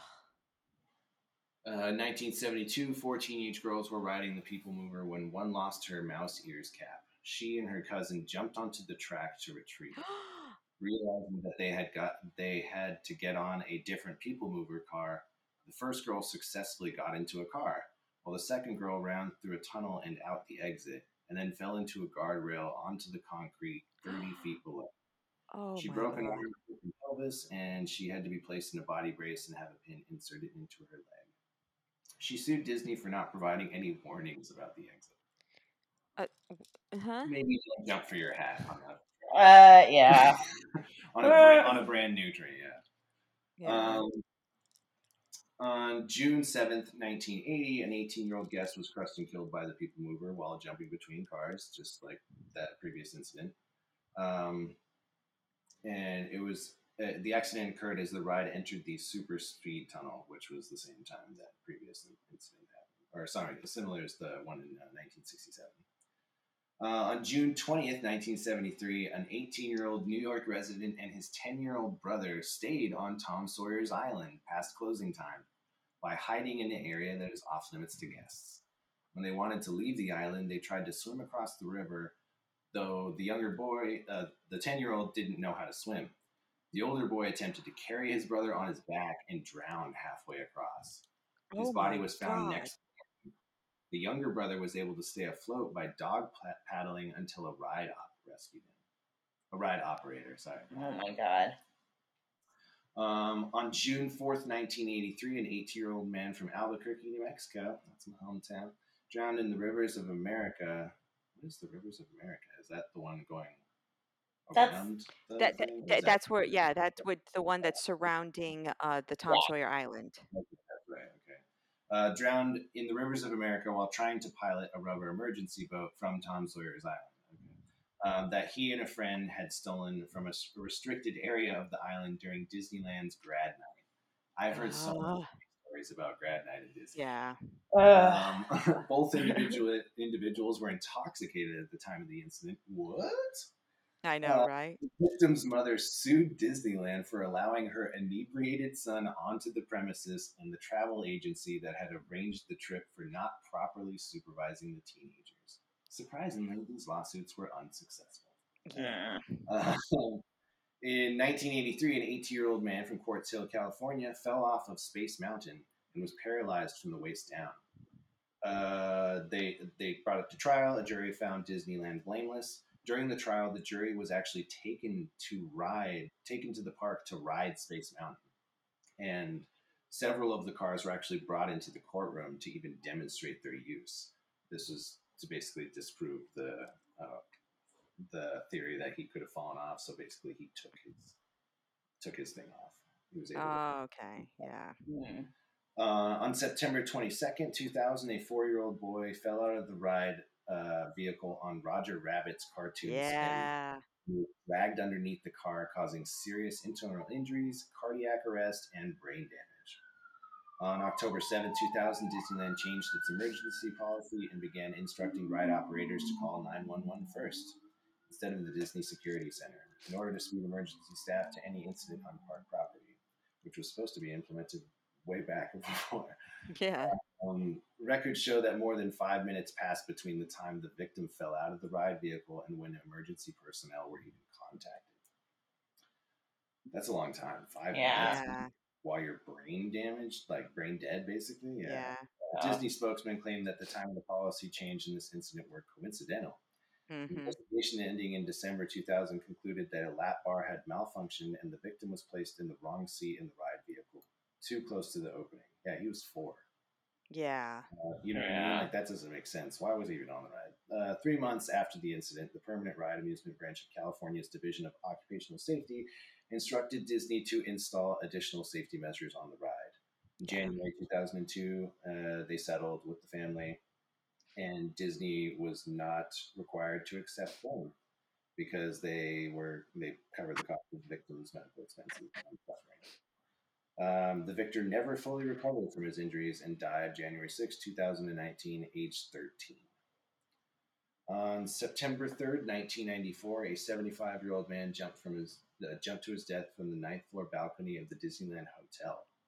Uh, this was actually the first Oh, wow. suicide known to be committed committed at the on July 1996, 23 year old man fell to his death from the 13th floor of the Disneyland Hotel. He was not a guest of the hotel, just climbed over some balconies, apparently. On May 2nd, 2008, a 48 year old man jumped from the fourth story balcony of the Wonder Tower, uh, which is now Frontier Tower, like Frontier Hotel. Like the Wonder Tower doesn't exist anymore, now it's the Frontier Tower. Uh, and that's at the Disneyland Hotel, and he fell to his death in the parking lot. Um, sorry, one second. Um. May 1964, um, Mark Maples, a 15 year old from Long Beach, was killed when he tried to stand up on the Matterhorn bobsleds. Uh, Maples foolishly unbuckled his seatbelt and attempted to stand up as their bobsled neared the peak of the mountain.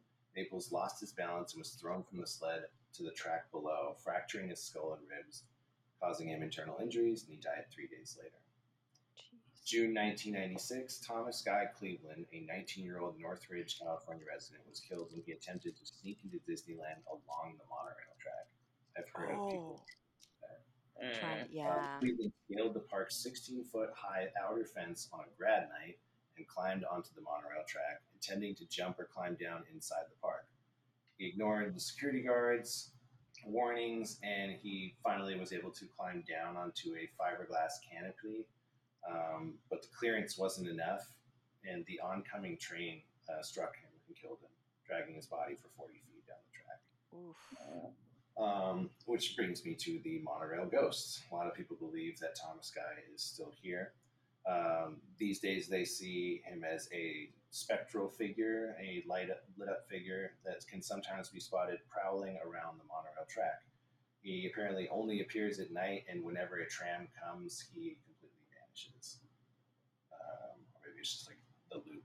Like I always, when we talk about paranormal events, you know, and people reliving the last loop of their Mm, life, you know, that's Yeah. what reminds me of. All right, so so that's like all of the deaths. I, you know, I I kind of wanted to start with that because it's a little it's a little grim. Um, there's tons and tons of incidences and injuries and stuff. Like, I, there's no way I could list any of all of those in ten hours. Um, also, who knows how much of it's actually reported? Um, but Yeah. there are there are definitely um, a lot of uh, ghosts supposedly seen in the park. Like I said, there's a lot of forums and stuff like that, but nobody really has much physical evidence. Um, however, there has been some physical evidence. Um, some of them are really interesting. Um, the first one, I guess, would be about a man named, or they, they call him uh, uh, Mr. One Way. And then you guys Oh, might I've heard of him. Yeah. um, this is a very popular one, I would say. Um, it's kind of an urban legend. Really, nobody really knows where Mr. One Way came from. Um, some accounts describe Mr. One Way as a red haired man with a red face. Other people say he's a red haired child in like 70s clothing. Mm. Um, but everybody says he tends to hang out around Space Mountain or in the queue for Space Mountain Ooh. um, the red-haired man or boy or whatever you whatever you're seeing, I guess, uh, in some of these videos appears to be um, sometimes in the queue line, but usually he'll be in the queue and then when the before the ride takes off, he'll appear in the ride or something. You know? Ooh. And some of, I mean, it's you know, take it for how you see it. I'll get, I'll send you guys the links, you know, after this. But they're you've probably seen them too. I've seen one Yeah, yeah, video. there- there's a few of them, you know, and they're pretty interesting, you know yeah. and they look like a flash, you know, and it's kind of, it's it's creepy. Um, another one, and these are these are I mean more modern for me anyway. Um, another one was when a gentleman was testing out. He was a, a ride. He would he was a maintenance person for the Tower of Terror ride, and there was a gentleman that appears behind him at a certain Oh, part. I've seen this right video. as- I think it's like right before he drops. All of a sudden, there's like a flash, and you see a person sitting right behind him. Yeah. It's so it's, that one's so good looking that it looks dark Yeah. you know, but you know, I'm no Photoshop expert or anything, you know, so like, you know, I'm not going to be like, oh, there's no way it's him, you know. Um, and then there's of course the um, actually no before that I'll, I'll end with the with the better one. Um, there's also a a ghost named George, who apparently haunts the Pirates of the Caribbean ride. Um, most most people say that uh, he was. I couldn't find any actual evidence of him, but the story is that George was a welder um, during the construction of um, Pirates of the Caribbean, Mm. and he was working in the area which became like when when the city starts burning. You know, they're chasing that. I always think of that same part. Of he's chasing the one around. Um, Yeah. But apparently, apparently, according to the story, he was crushed by a falling beam while welding, and people say there's a lot of different strange occurrences. But most people say that the strange occurrences happen when you deny George exists. So Ooh. people say that don't you know apparently people have been warned going onto the ride about george and then saying don't say you don't believe in george because then the ride might stop you know and then like apparently that's like a common thing and when they check in like when the people whoever's running the pirates of the caribbean for that day or closing it at night will say good morning george and good night george at the end of the day Oh. and that's apparently the way if they do that he stays happy and the ride doesn't break down Mm. Um, so remember that when you ride Pirates of the Caribbean, if you want to go Morning, to the end. George. Yeah, morning, George. Goodbye, George. I believe in George. I don't know why he's British, I don't know either. um, there's also the guy named, or the, there's just been labeled as the boy in uh, the Haunted Mansion. oh, I've oh seen yes, in the mirror. Really? Yeah. Okay, awesome. This is a popular one too. This is the first time I saw the picture. It was it was it was pretty cool. Um, but apparently that's a popular one. Um, some people believe it's from uh, he was he was a boy that passed away and his mom scattered his ashes Ashes, yeah. there. which is a, pot, a common thing. Very popular thing. Yeah, it's not Yeah. something that Disney recommends, you know, in any way. But it's Yeah. also No, they don't want dead people ashes all over the park. don't bring it Yeah. here, 'cause, I mean, it's just gonna get vacuumed. It's gonna just get cleaned you know, up, It's yeah. like it's not like the haunted mansion is kept decrepit. It's painted. Yeah, exactly. yeah. Uh, apparently, he exists in both. Um, he exists sometimes in both uh, the Disneyland and Disney World, the, the Florida haunted mansion. Um, Oh. the some people say they've seen him as like sitting next to him in the ride, like in the haunted mansion, but or just taking photos in uh, outside. They'll, they'll they'll they'll see a small child. Um, like that was another one that I can't find a single picture besides that one. I was like, oh, okay, that's that's kind of interesting, you know. Yeah. But a lot of people have like you know pictures on these forums, but anytime you get to it, it's like that doesn't exist anymore. Yeah. Um, but yeah, those are some of the cool uh, ghost stories. Um, the one of the cooler evidence ones that I saw most recently, and I guess I kind of want to end with, is uh, there was uh, security footage at. Um, I guess I'll kind of I'll, I'll kind of explain this a little bit. Uh, if you know anything about Disneyland, you know that there's an apartment above uh, fire the firehouse on Main Street at Disneyland. Oh Yes. yeah, that's that was Exactly. where, yeah. and they have the lantern that is supposed to be burning for Walt Disney. Mm-hmm. Uh, during construction of the park began uh, 1954.